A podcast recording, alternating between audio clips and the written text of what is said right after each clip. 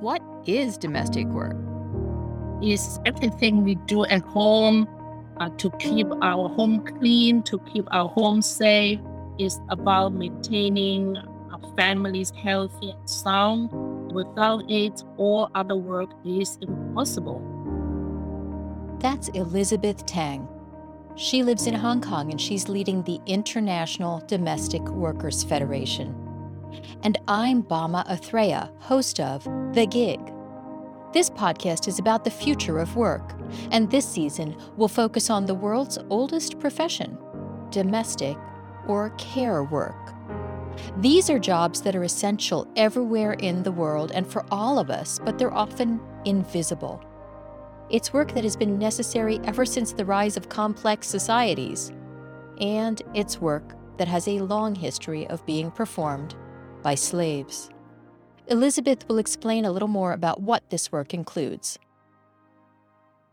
It is about cleaning, cooking, laundry, ironing, shopping, caring for infants, children, caring for elderly people, caring for sick people. It's almost about everything we do in the private households. You may be wondering what this has to do with the future of work. This podcast is about how technology is transforming every kind of work, even domestic work. In the first season of The Gig, one story developed a life of its own.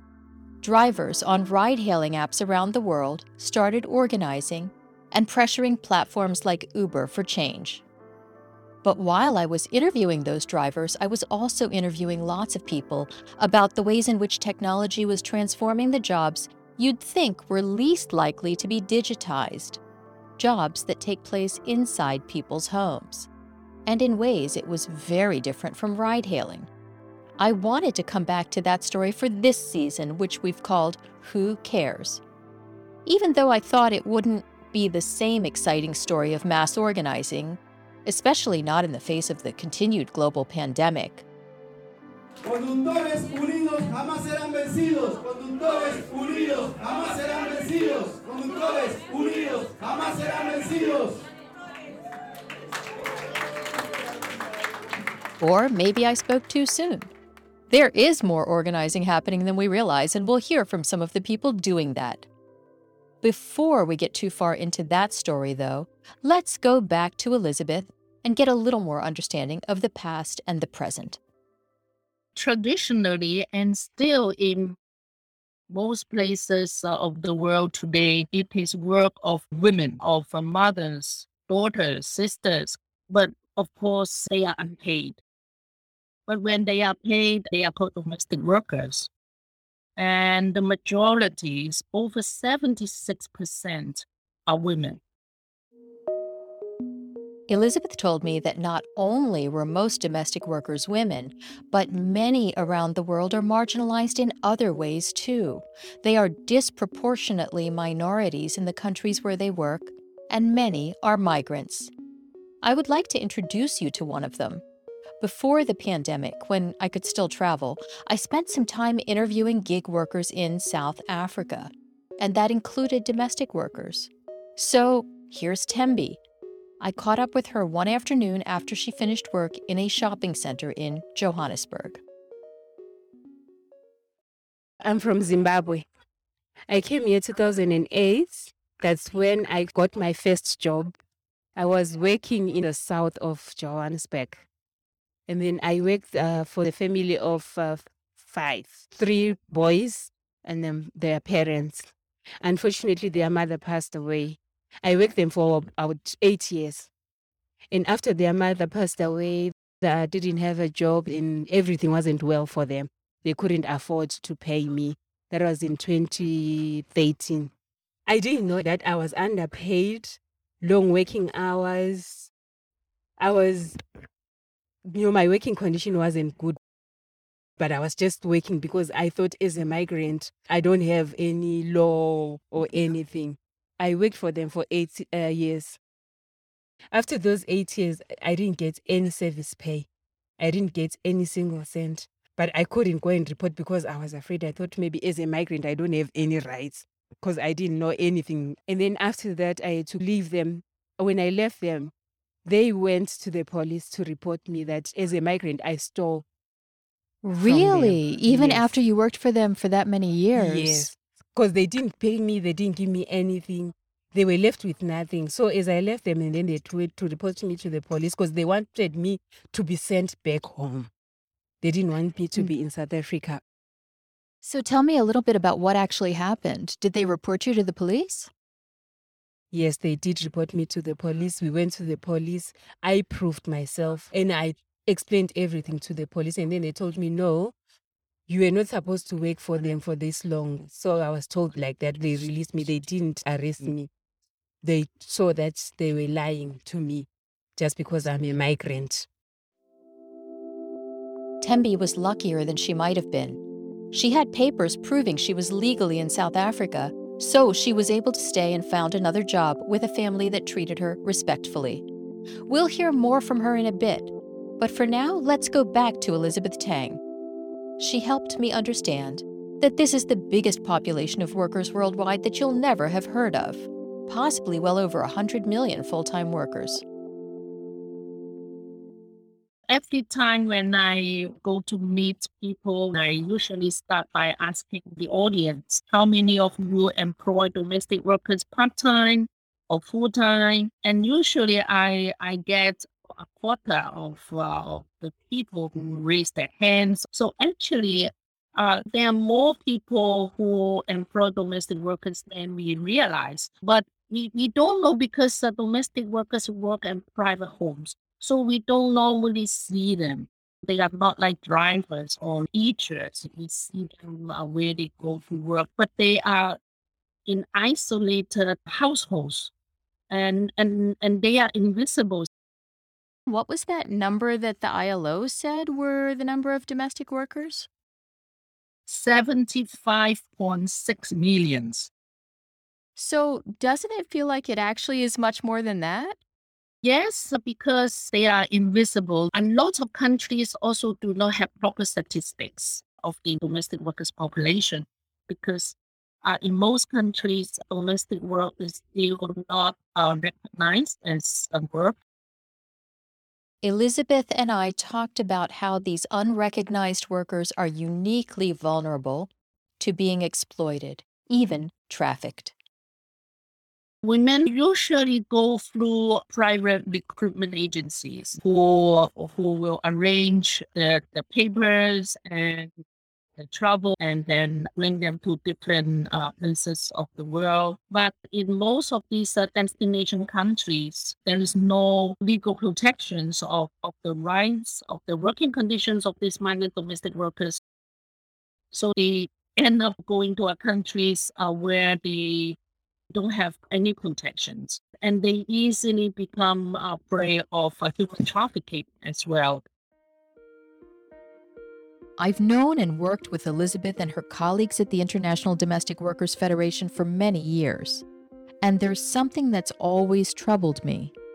You know, all that supply and demand stuff we're taught in economics classes? Labor is like any other commodity in the market. Increase the demand for it, and you increase the price of it. Humanity has always had excess demand for care workers. Frankly, we never have an excess supply of care. And today, with the pandemic, families are struggling, and there's a rising need to care for children, for sick people, and for the elderly. So, why aren't these the most valued workers of all in our economy? Well, for one thing, we have a long and ugly history of meeting our demand for care by enslaving workers. The term for it is domestic servitude, and it exists right under our noses. I'm going to introduce you now to a longtime friend and colleague, Ambassador Luis C. de Baca. He served as the State Department's ambassador at large to monitor trafficking in persons for many years, and he's now a law professor at the University of Michigan. He's an expert on modern day slavery. I asked him to help us understand who gets trafficked into domestic servitude and how.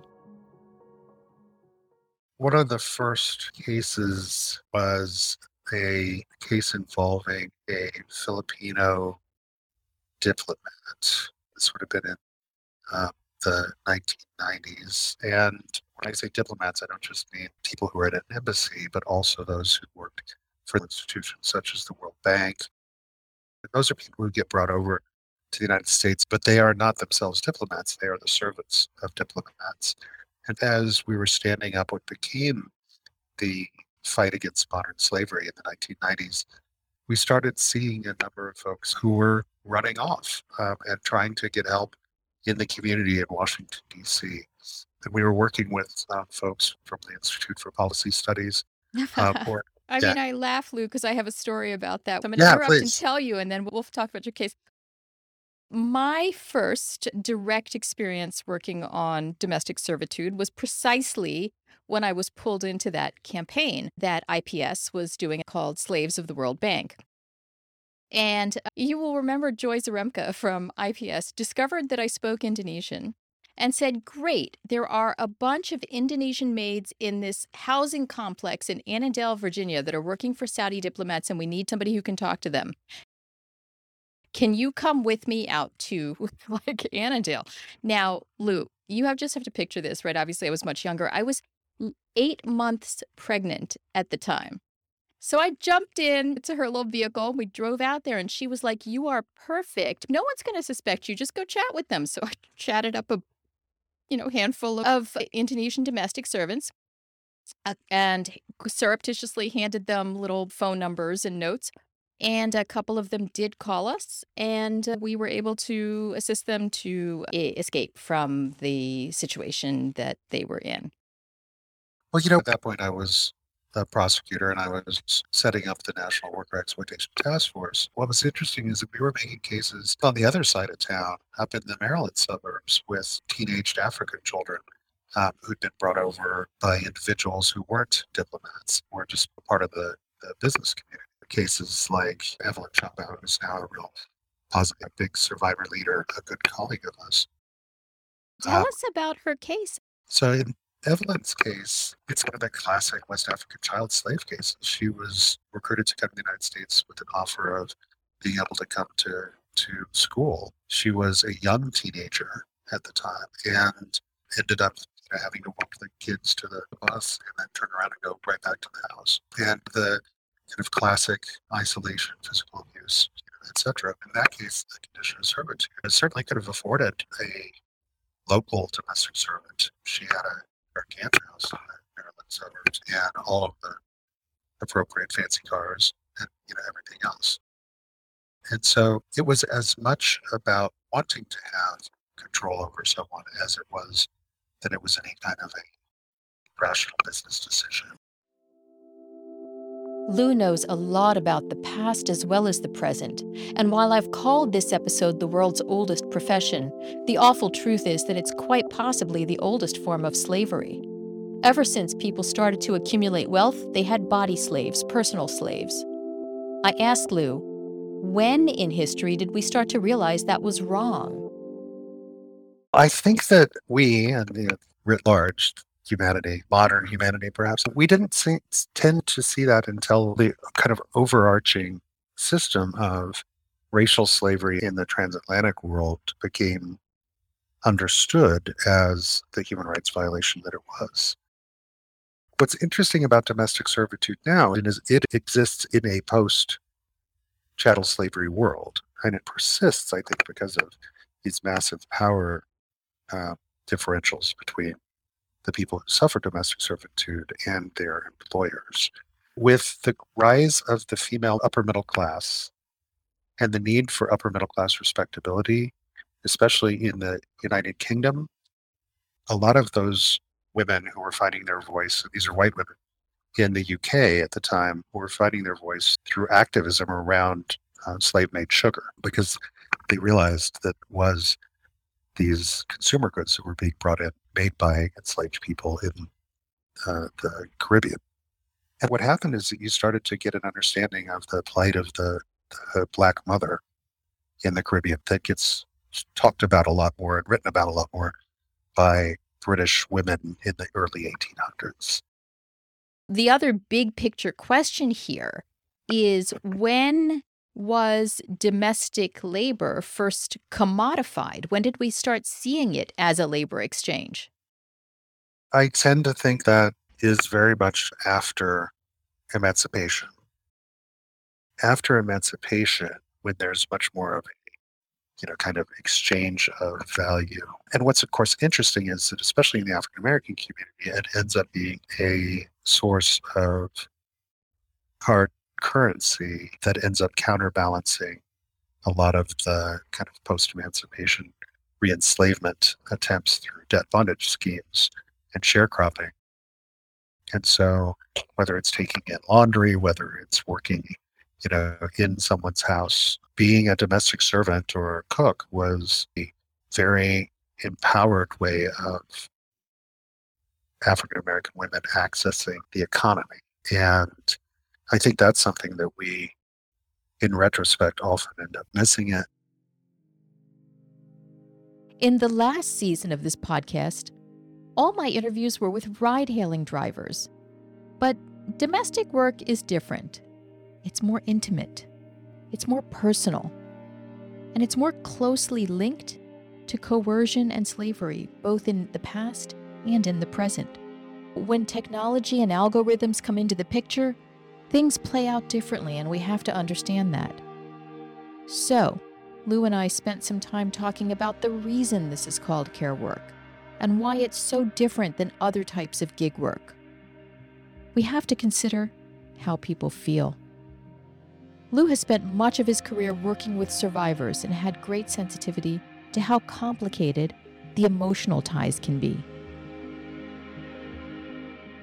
I think that one of the things that we've seen with a lot of cases that I've worked on people who I know, they end up feeling very excluded because they're not able to celebrate the things that normally you would if you care about someone. So, you know, the child's graduation is just is seen by the master and mistress as something that you're just expected to be there working as opposed to celebrating the fact that this child that you've raised that you love has just done something amazing. I asked Lou whether those emotional bonds made it harder for domestic workers to realize their rights under the law. He explained that there were carve outs in U.S. labor laws, and one of the big exemptions is for domestic workers. When you think about the legal structure around domestic work, it was of a piece with agricultural labor, and you think of those not as being same unless you think about who was doing both domestic service and agricultural labor in the 1930s. And I think that some of that ends up just being flat out Southern racism on the part of the politicians in Congress at the time. But some of that also ends up being a misapprehension as to the level of emotional interconnection between employers and domestic servants on the one hand, and agricultural laborers often thinking about they might be part of your children or your extended family, et cetera, and so they shouldn't be covered. And in both of those, you have that situation where there's a, kind of the idea that if you dare to ask for, you know, wages or fair wages for everything that you were doing, that you were dishonoring the relationship and the, the long-term interconnectedness of the families. And of course, the only party to that transaction that is offended by that is the one that would end up having to pay more. There's that cultural overlay that allows them to be offended and to not have to pay more.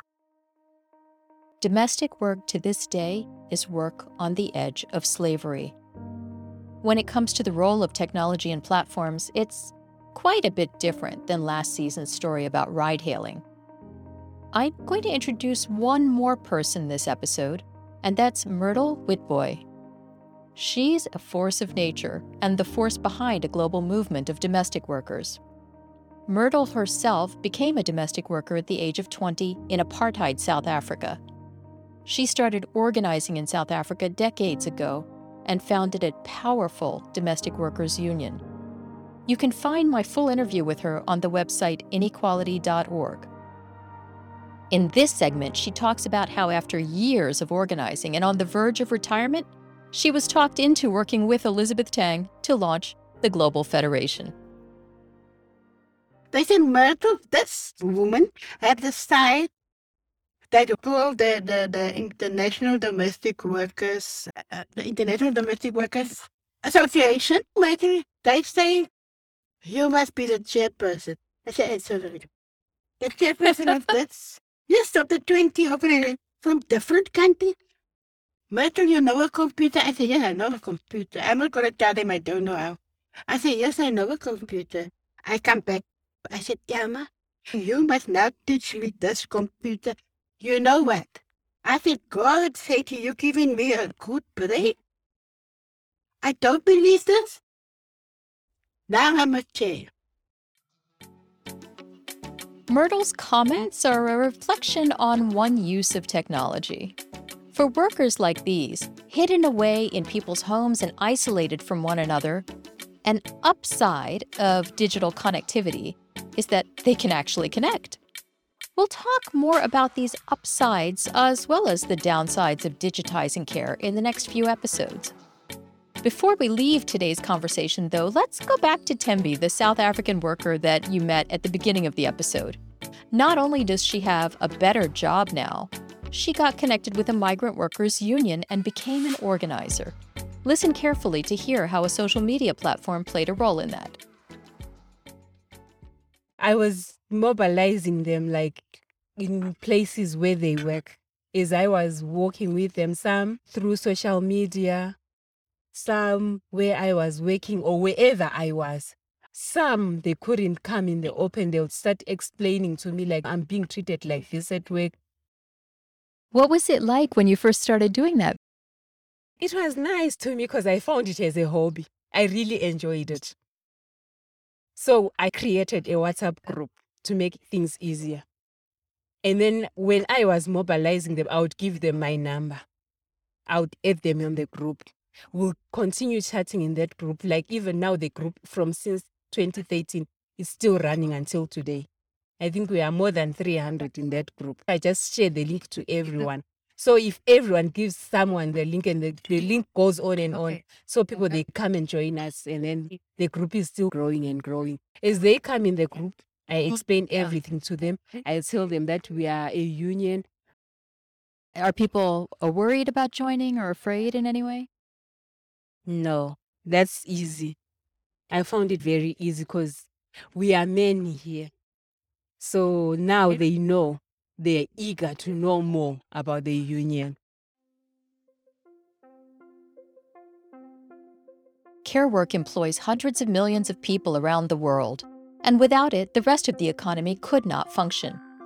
It's also incredibly personal, involving our homes and our families, and its work with deep links to the worst forms of exploitation and slavery. What can the future of work possibly hold for this sector? Can you Uberize care work? And is technology a curse or an opportunity? We'll be talking about all these questions over the next few episodes. You'll hear from technologists, researchers, even an ethical businessman, and of course, organizers and workers. And I'll share something I found a bit surprising with you. Last season of The Gig focused on a profession we think of as largely male ride hailing. Yet lots of the drivers I interviewed and all of the experts were women. Domestic work is so deeply intertwined with our assumptions about women's roles that I didn't anticipate just how many men I would end up interviewing, even male domestic workers. Just something to think about. I'm Bama Athreya, and you've been listening to The Gig. My producer is Evan Papp at Empathy Media Lab. You can support us by visiting our page on Anchor FM. That page is anchor.fm backslash the gig dash podcast. You can find our previous episodes there too. The Gig is a proud member of the Labor Radio Podcast Network. To check out more shows on topics like this one, just visit laborradionetwork.org.